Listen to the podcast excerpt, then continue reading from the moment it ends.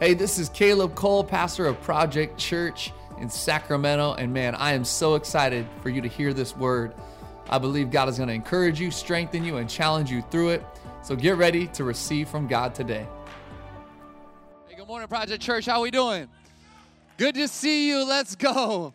Hey, my name is Caleb, one of the pastors here, and I'm really excited to be sharing from God's word with you. We are in a series, a two year journey through the book of Mark. We've been walking verse by verse through the book of Mark for the last year plus now. This is going to take us through the end of the year, but we'll be in Mark leading up to Easter, and then we're going to take a little break right after Easter, jumping into a little different series that you guys are going to love, so get ready. But for the next few weeks, we'll be continuing this journey through the book of Mark. So we are in Mark chapter 6. Wanted to let you know real quick we have these still available. They're journals, marked by Jesus journals, as you can see.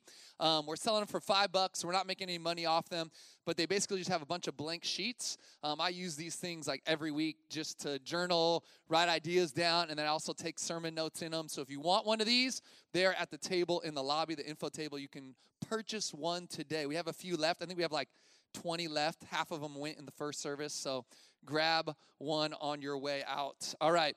Um, wanted to update you on the building. Who's excited that we're about to have a permanent home? So, construction has begun. Um, we are insanely stoked about it. And uh, they are putting up walls. Can you see? Oh, yeah. So, framing started this last week. The pretty much all the walls are up now, the frames of the walls. You can see behind me. Um, it's a little dark, but you can kind of see it. And uh, we are looking at a completion date, the end of April. It'll take us a couple weeks to then get all our audiovisual stuff set in, um, put, a, put in and, and updated. But I did want to update you because last week was Vision Sunday. If you didn't get a Victory 2020 wristband, who's got theirs on from last week? Hold it up. Um, we have more in the lobby on your way out. If you would like to grab one, they're for free.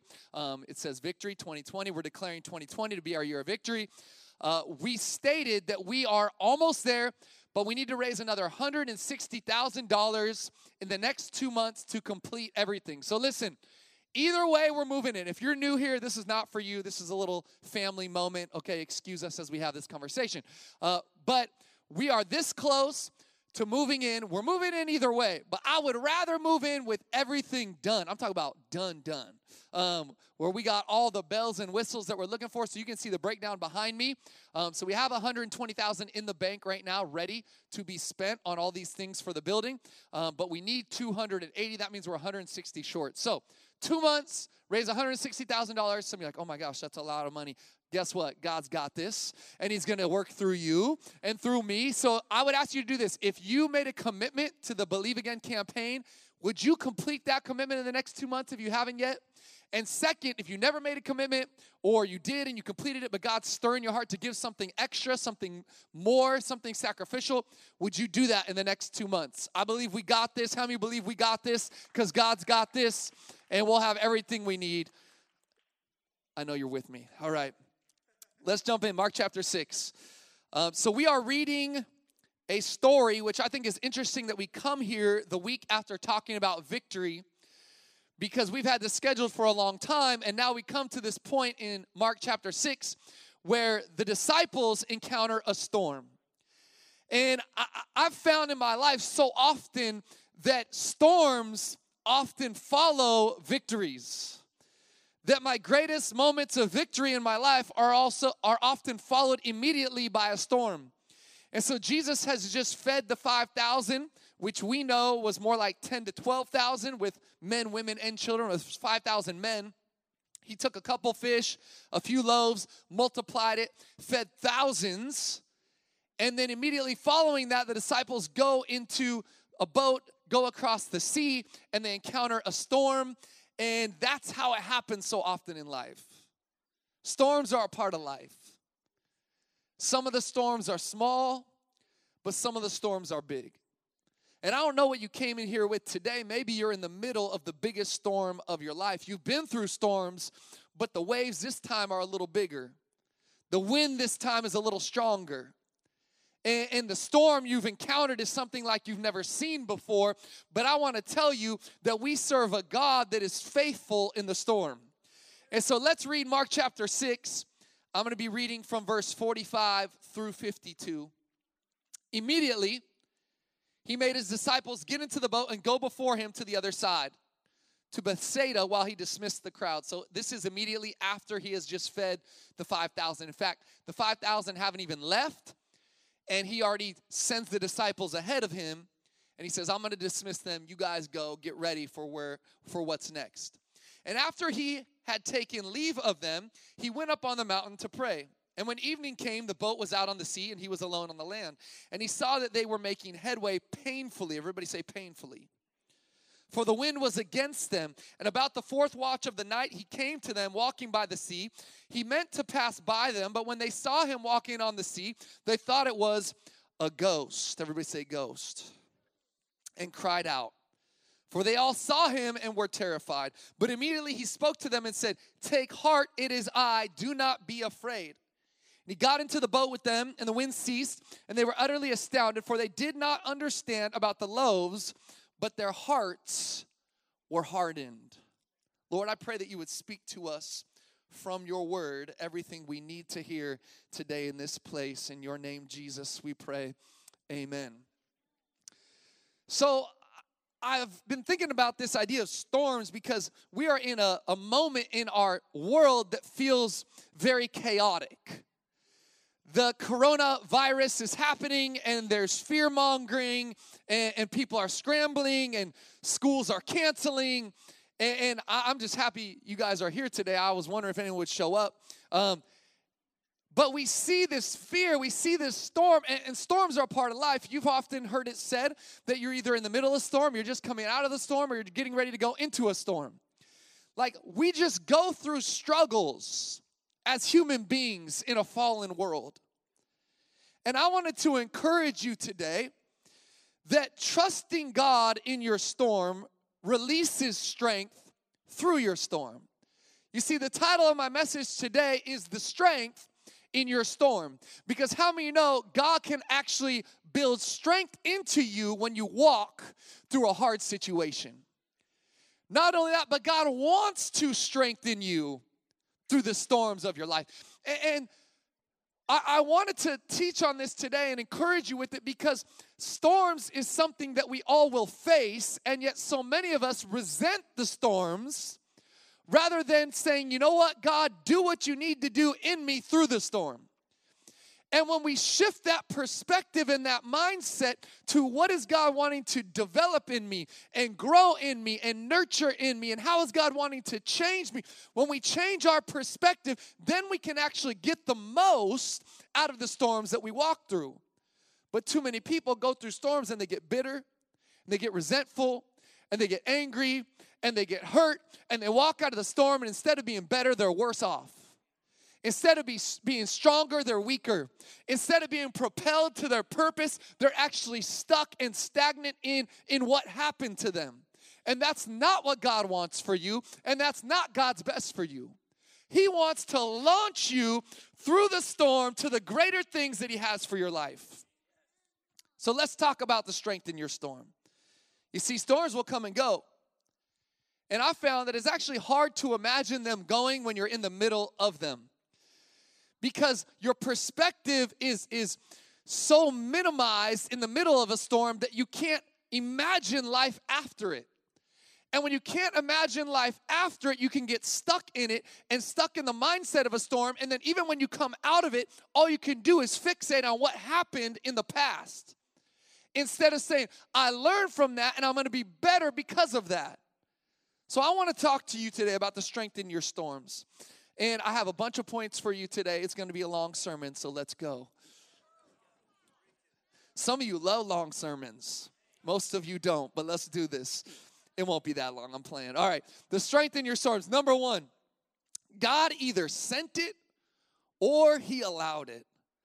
Now, this should actually encourage you because I think some of you are out there going through storms and you're going, why? Why? There's no point to it, there's no purpose in it. Some storms feel menial, they feel pointless.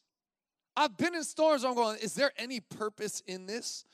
But what if the storm in your life was actually sent by God or allowed by God? Or what if God sent you into that storm? Because I don't know if you were listening when I read this story, but Jesus actually sends the disciples ahead of them without him into a storm. He knew there was going to be a storm. He knew they were going to encounter the storm. He also knew it'll be better if I send them on their own so that I can reveal myself to them through that storm. And so he sends them into a storm. And I, think it's interesting that he knew they'd encounter the storm and yet sent them into the storm. You see, the disciples are out there because Jesus told them to go. And so often we ask, like, why would God knowingly send me through a storm? You see, God sends us through storms and sends storms to us or allows storms in our life because He wants to teach us something through them. He wants us to develop something through them, even though their hearts were right. And I want you to think about this because the disciples are aligned with God. And some of you are in this room and you're going, I'm aligned with God. I go to church every Sunday. I go to community group. I read my Bible. I pray. I do all the right things. I, I, you know, I, I don't do what I used to do. And yet, still, I'm going through this situation. Still, I'm walking through this storm. Listen to me, church. Storms are part of life. John 16 33 says this In this world, you will have trouble. Everybody say trouble. But take heart, for I have overcome the world. One version says tribulations, which is sounds so much more spiritual. I'll have trouble, I'll have tribulations. This is what you're gonna have. But take heart, I have overcome the world. What is Jesus saying here? He's saying, look, you're gonna have storms. That's just part of life. But remember that I've overcome all of these things. I've found in my life, though, that serving God and being aligned with God actually prevents a lot of trials in my life. If you are aligned with God and you stay right with God, I got, I just got to tell you, you're going to avoid a lot of storms in life. How many have ever walked through a storm that you know was the result of your bad decision? Come on, just be honest, you sinners out there with me. I raise my hand because I've walked through storms, I've walked through struggles, I've walked through trials let me tell you, it was the result of my poor decisions. And we need to understand this because if we're aligned with God, I believe we're going to avoid a lot of the storms that people around us are encountering just by simply doing and living a God honoring life. And yet, scripture tells us that even when you live right and you honor God and you go to church and you read your Bible and you, you know, avoid sin as much as possible, even then you're gonna have storms. James 1 2 says, Actually, consider it pure joy, my brothers, when you face trials of many kinds. For you know the testing of your faith develops perseverance. You see, we actually need storms. You see, nothing grows without resistance. You can't get stronger without some bands resisting your, your, your muscles. You can't get stronger without some weights resisting your muscles. You can't run further without ground that you're pushing against, propelling yourself forward. Resistance is necessary for growth. In the same way, storms are necessary for you to grow in your faith. So, why would God allow these things? Why would God send us through these storms? You know why? Because He wants to strengthen you, He wants to make you better. He wants your faith to grow. So God sends and allows storms. I hope this encourages you today, church.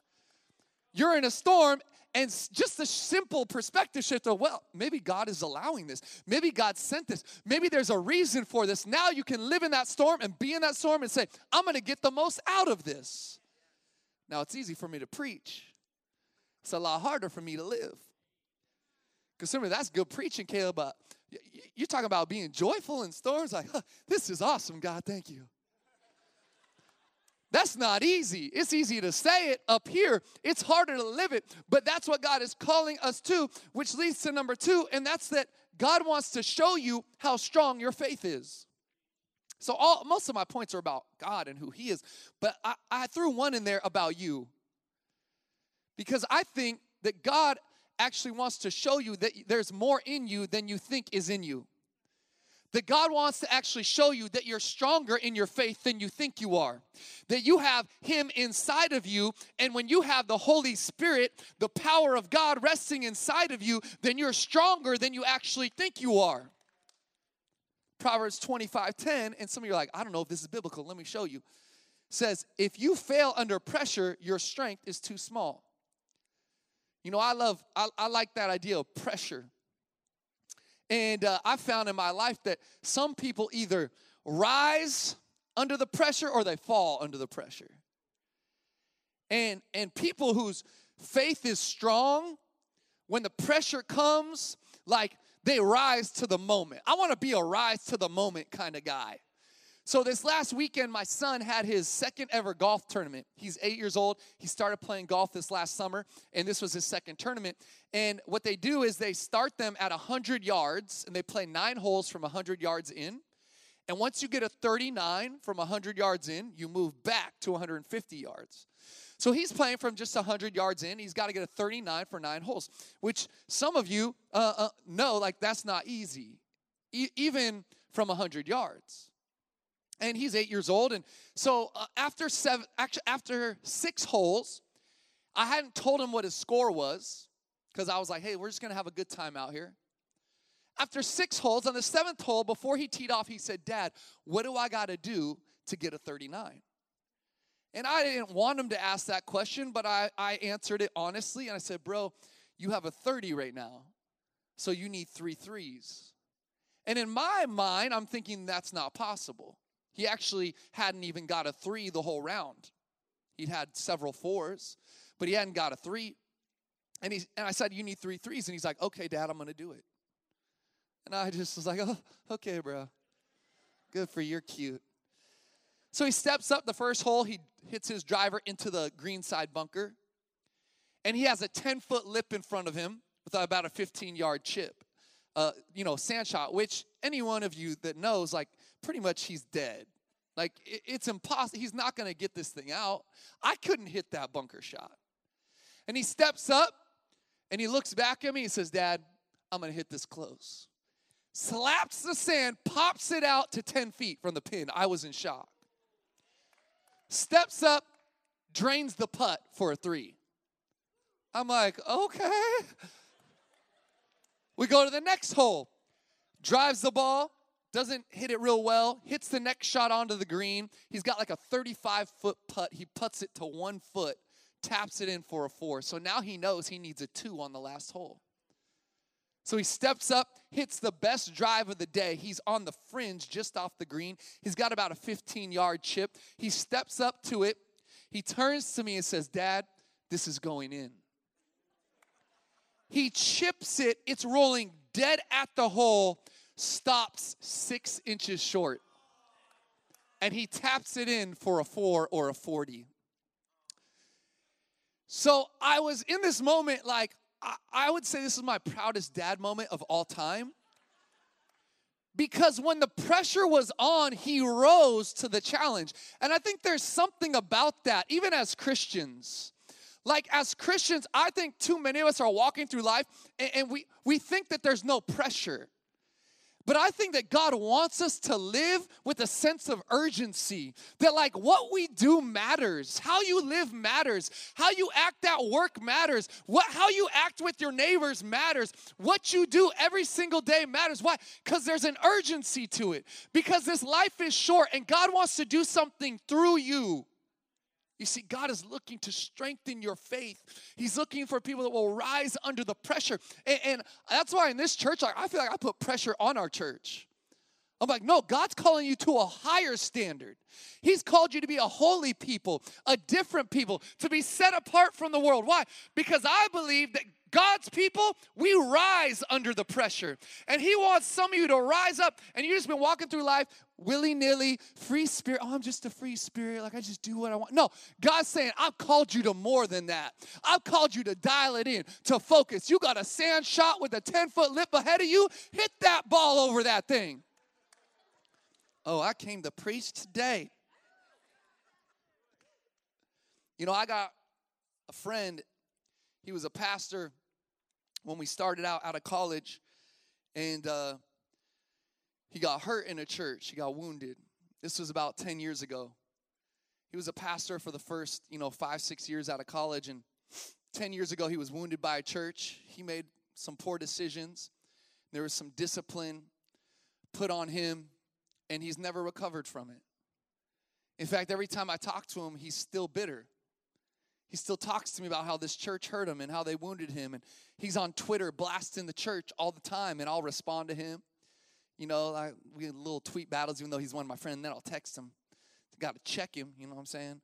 And, uh, but I look at him, I'm like, bro, you went through a storm and you're stuck. You're still stuck in the mindset of that storm, and that storm passed 10 years ago. And here I am. I've been through some storms in my life. I've been hurt in the church. Like every one of us has been hurt at some point in our life. But we have to make a decision. Am I going to allow that storm to strengthen me and to see what God can do through me out of it? Or am I going to get stuck in the mindset of the hurt of the past of the storm? God is looking to strengthen you and to show you just how strong your faith is. But too many of us get stuck in the mindset of the storm rather than what can God do through me in the storm. Second Corinthians 1 4 through 5 says this He comforts us in all our troubles so that we can comfort others. When they are troubled, we will be able to give them the same comfort God has given us. For the more we suffer for Christ, the more God will shower us with his comfort through Christ. I hope this encourages you that when you suffer for God, he actually showers more on you. He showers more comfort on you. And then guess what you can do in turn? Now you can comfort others in their struggles. So your storms are actually strengthening your faith so then you can use that to say, I've been through something similar and God's gonna bring you through this too. Third, God knows where you are. Did you know that? God knows right where you are. This should strengthen you in your storm. The strength in your storm is that God knows exactly where you are on the journey. Now, let me show you um, why, real quick. So, if we're looking at this text, um, we see that there's a parallel story in John chapter 6. So, this is Mark 6, and it's the story of Jesus walking on the water, the disciples sailing across, right? But in John 6 is the same story. And I want to read verse 19, and it says this when they had rowed about three or four miles, they saw Jesus walking on the sea and coming near the boat, and they were frightened. Now, if we go back to Mark 6 and we look at verse number 48, it says, He saw, he was on the land, alone on the land, praying. Verse 48, and he saw that they were making headway painfully, for the wind was against them. So if you looked at the, the parallel text, it says they're three or four miles away. Jesus is on the land. That means Jesus can see them three, four miles away. This is a miracle. Because if you know anything, if there's a storm, you can't see much on, on the land or on the water. Not only that, but no human being can see uh, uh, three to four miles away. And yet, here, Jesus on the land praying sees the disciples struggling against the storm miles away. What does that tell us? Some of you think God doesn't see you because of how big your storm is. But I want to tell you, He sees you exactly where you are. He sees what you're struggling with. He sees that you're making painful headway against the storm. And He's not going to abandon you. In fact, if you, you read in verse 48, it says the fourth watch of the night had come. Now, if you know anything about the, the Bible and these breakdowns of what the night times mean, the fourth watch of the night was between 3 and 6 a.m. And Jesus sent them when evening had come, so basically at sunset. So essentially, they've been rowing against a storm from 7 p.m. to 3 to 6 a.m. So they've been battling the storm for 8 to 10 hours, rowing, fighting, battling, and I think some of you are in a storm, you feel like you've been in it forever. I want to tell you don't quit. Don't quit just because the battle has lasted for a while. God still sees you. He knows exactly where you are. You think He's far away, but He's on His way and He's right there with you, ready to meet you in your storm. Hebrews 7 24 and 25 says this, but because Jesus lives forever, his priesthood lasts forever. Therefore, he is able once and forever to save those who come to God through him. He lives forever to intercede with God on their behalf. What is this talking about? This is saying that Jesus is actually still now to this day, just as he was then, interceding on behalf of you. He intercedes, prays for, intercedes to the Father for you in your storm, in your struggles, when things are good, when things are bad. You have a Savior that is fighting for you.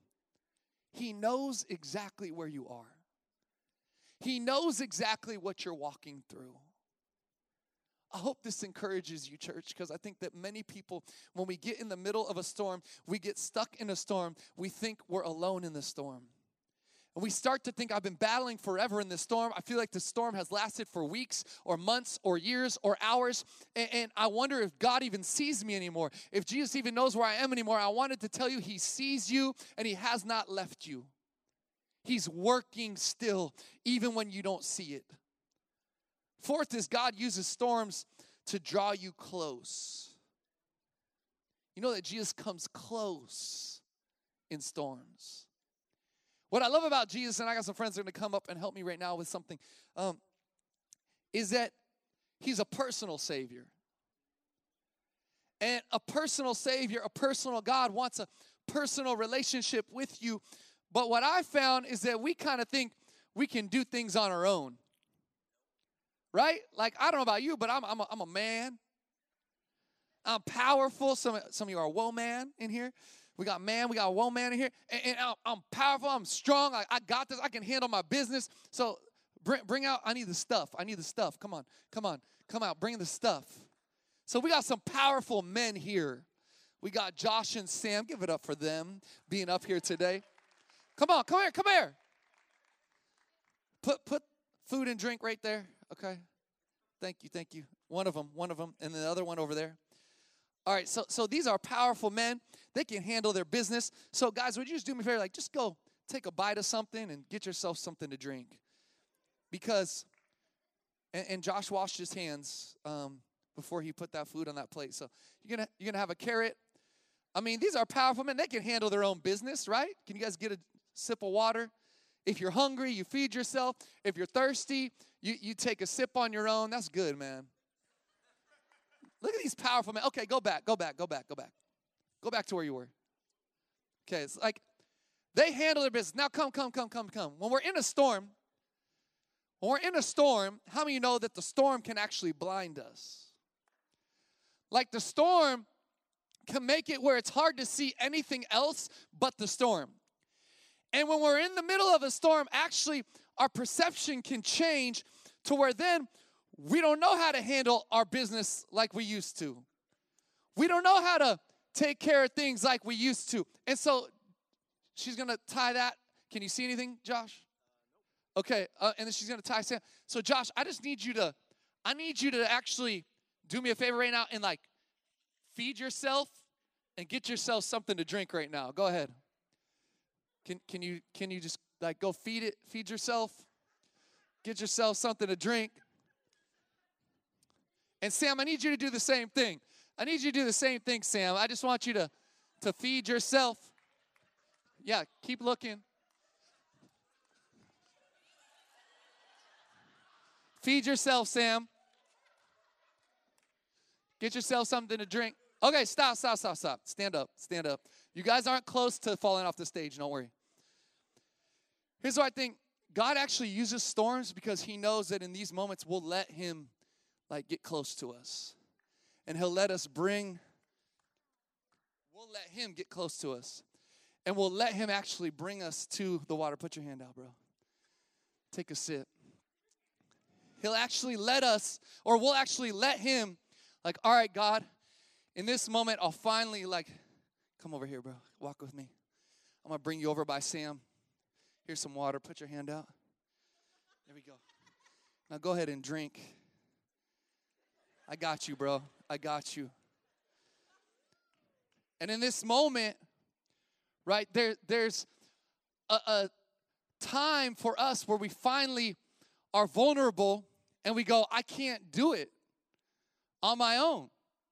Like storms actually humble us and get us to the point where we allow God to get close to us, to, to give us what we need which when we're hungry, He can feed us. When we're thirsty, He gives us something to drink. But when, when we don't walk through storms, we think, I got this. I'm powerful. I can own it. And that's why I believe God allows storms because these storms allow Him to draw near to us because finally we're humbled enough to say, you know what, God? I'll let you help me for once in my life. I can't do it all on my own. Give it up for these guys. Go ahead and leave the stage without being able to see. No, I'm just kidding. Take your bandana off. And I think that so many of us are are wondering why, and maybe the why is just that Jesus wants you near to him. And you've pushed him away for far too long, or you've thought you could do it on your own for far too long. This morning I was walking in to church, and my wife was leading worship in West Sac this morning. So I got all three kids ready, and uh, and then I got, I brought them all, and we parked on the street here in in downtown. And this morning it was cold, and we got out of the car, and my daughter immediately started crying. She's five years old, and she said, Daddy, I'm so cold. She had a jacket on, but it, it was cold out. She said, Daddy, will you carry me? And she's crying, I'm so cold, will you carry me? So, what are you gonna do as a father? I bent down. I said, Walk, girl. No, I'm just kidding. I, I bent down and I picked her up and I held her close to me. And the second I put her in my bosom, and I, she laid her head on my shoulder. The tears stopped. She felt warmth. She felt comfort, and I carried her in here and I set her down when we got into the crest, and she was so happy and ran to the kids' area.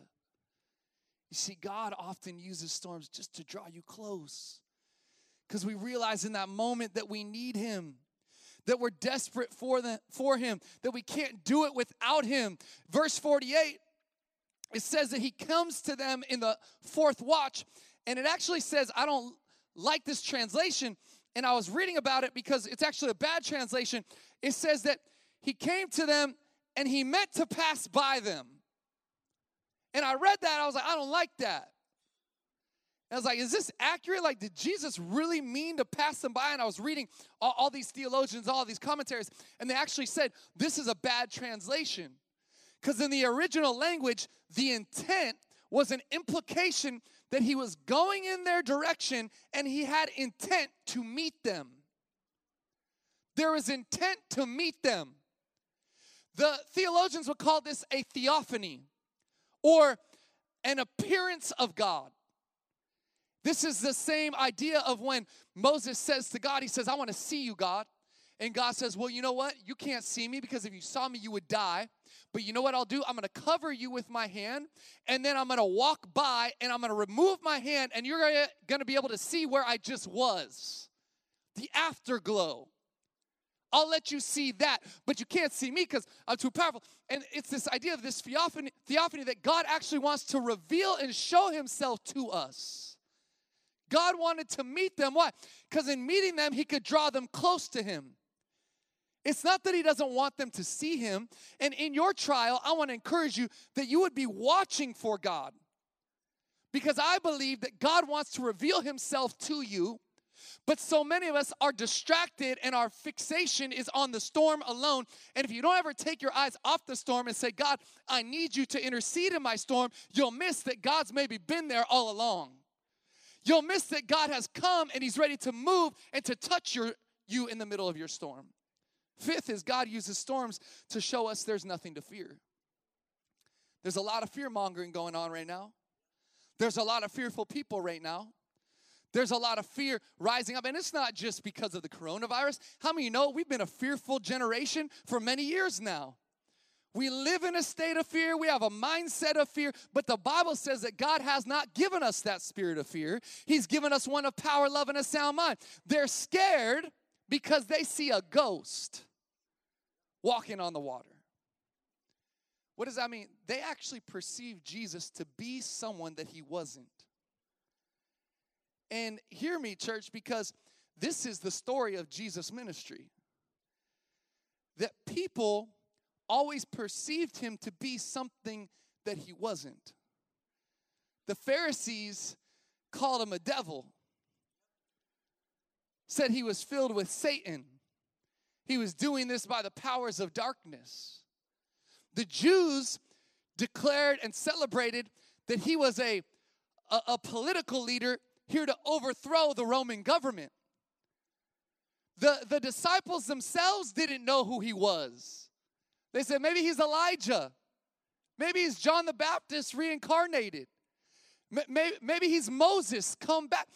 For Jesus' whole life, people perceived him to be something other than he wasn't. And it happens again here. And I wanted to bring attention to this because you need to know that until you begin to understand who God is and who Jesus is in your life, you'll always live in a mindset of fear. But when you begin to, to see and, and to have eyes that say, no, Jesus is the Savior, He's the healer, He's the rescuer, He's here to change me and to move in my storm, then you recognize there's nothing to fear.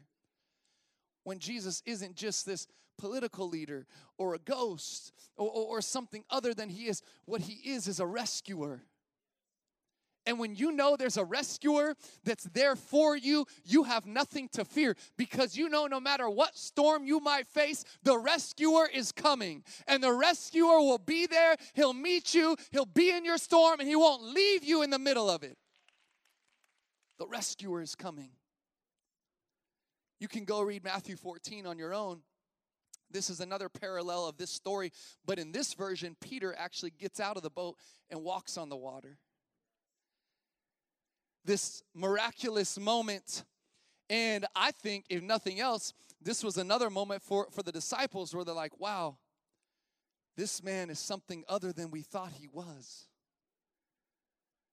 You see, God uses the storms to show us that there's nothing to fear. And yet, so many of us are walking through, we're in a storm or we're not in a storm, but we live with a mindset of fear, with an attitude of fear, with a spirit of fear. And God's people are not people of fear. We are people of faith. If the band would come back. Last, today, the strength in your storms is that God wants you to come to Him with what you need. It says that the disciples are utterly astounded. And I find it interesting the miracles that happen here. First, Jesus sees them from three or four miles away, struggling against the storm. Then Jesus comes to them walking on, on, on water, another miracle. Then Peter actually gets out of the boat and walks on the water. Then Jesus gets in the boat, and what happens? The wind stops, the waves calm, the storm ceases. Another miracle. But then it goes on, and, and I wanted you to see this because I just think this is cool. It's a little bonus miracle that most people miss in the text. But if you go to John 6 21, this version of it, it says, But he said to them, It is I, do not be afraid. Then they were glad to take him into the boat. And immediately the boat was at the land at which they were going. So I don't know if you caught this, but they're in the middle of the sea battling against the storm, and then boom, they get teleported to the shore. This is some quantum physics stuff going on, y'all immediately. But I love this because I think that the disciples are desperate in their storm. And some of you here are desperate. And some of you have been in a storm and you cried out to God. And some of you go through more storms than others. Maybe because you make bad choices more than others. You know who you are out there. Some of us have just encountered more storms in our life in general, not of our own doing, but just because we live in a fallen world. But I wanted to tell you something. It doesn't matter how often you cry out to God, He is always willing and waiting to hear your request. That you serve a God that wants you to come to Him with your needs. He's not put off by people coming to Him for what they need. He delights in it. Did you know that your God delights in you coming to Him? Jesus never says, and you don't see this in Scripture, like, I'm tired of healing all these people. He never says, I, I don't want to feed them, even though they're hungry. He never says, no, no, no, I, I don't have any more power left in me. You're going to ask me again. You're sick again. You need another healing, another blind person, another leper, another struggling. That's not Jesus' response. What does he do time and time again? He touches and he heals. Why? Because that's the heart of our God. He's a God that no matter how many times you come to him, every time his arms are wide open, he says, I got you. I'll tell you this as a father, I don't care how many times my kids come to me asking me for things, I'm always gonna give what they need. Your God wants to give you what you need, maybe not always what you want, because we ask a lot for what we want. But God is willing and waiting to give you exactly what you need. Verse 51 and 52 I'm going to close with this. It says, He got into the boat with them, and the wind ceased. They were utterly astounded, for they did not understand about the loaves, but their hearts were hardened. And I've heard this message preached so many times, I've never heard anyone talk about the end of this text because I'm like, wait a second. Wait a second. Jesus had just fed the 5,000 and they throw in this little spot at the end of the, the sea being calm where it says they didn't understand about the loaves, their hearts were hardened. And, and it started to hit me that even the disciples didn't understand who Jesus was. Even the disciples, in the middle of seeing God work miracle after miracle after miracle, they're astounded like how is this possible their hearts were hardened and i think there's someone in this room that god has rescued you time and time again He's worked miracles over and over for you. He's brought you through storm after storm. And yet, every time you go, I don't know, was that really God or was that chance? Was that really God or was that just coincidental? Was that really God or was it just luck that I'm still still here? Was it really God or did I come through that just because I worked hard? I want to tell you, some of you, your hearts have hardened, and God wanted today to soften it and say, No, I've been with you through that storm and that struggle and that situation, and you're still kicking because I'm still walking in line with you. It's time to respond to me and trust me in the future. You'll never be strong through your storm until you give credit to the God of all storms. The God that rescues through all storms, that heals through all storms, that restores through all storms. You'll never be strong like He wants you to be. Strong through your storm until you give Him the credit for bringing you through your storm. And so I think there's somebody in here. You, you thought you got yourself this far, but today the Holy Spirit is speaking to you. He's saying, No, you thought it was you, but it was me. And it's time that you surrender your heart fully to Jesus Christ. That you say, Jesus, I, have tried to do it my way and my strength. I thought I had this, but today I recognize that without you, I'm nothing. Without you, I have no purpose. Without you, I have no future. Today is your day to surrender to Jesus once and for all. Would you bow your heads with me across this place, church? You're here, you say, Caleb, that's me. I need Jesus. I've tried to do it in my strength, in my way. I, I gave credit to all other things but Him. But today I'm ready to surrender fully, wholeheartedly. Maybe for the first time, or maybe you're in this place, you say, Caleb, I need to surrender to Jesus again.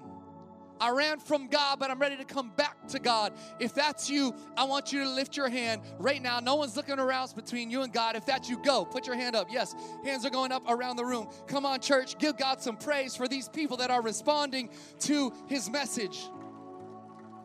Pray this prayer with me. Everyone in here, lift your voice with me. With me. Say, Jesus, thank you for meeting me in my storms, for being with me through every storm.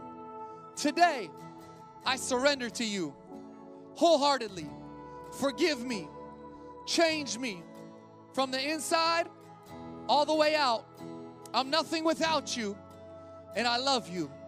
In your name, amen. Can we stand to our feet? This word church? encouraged you today.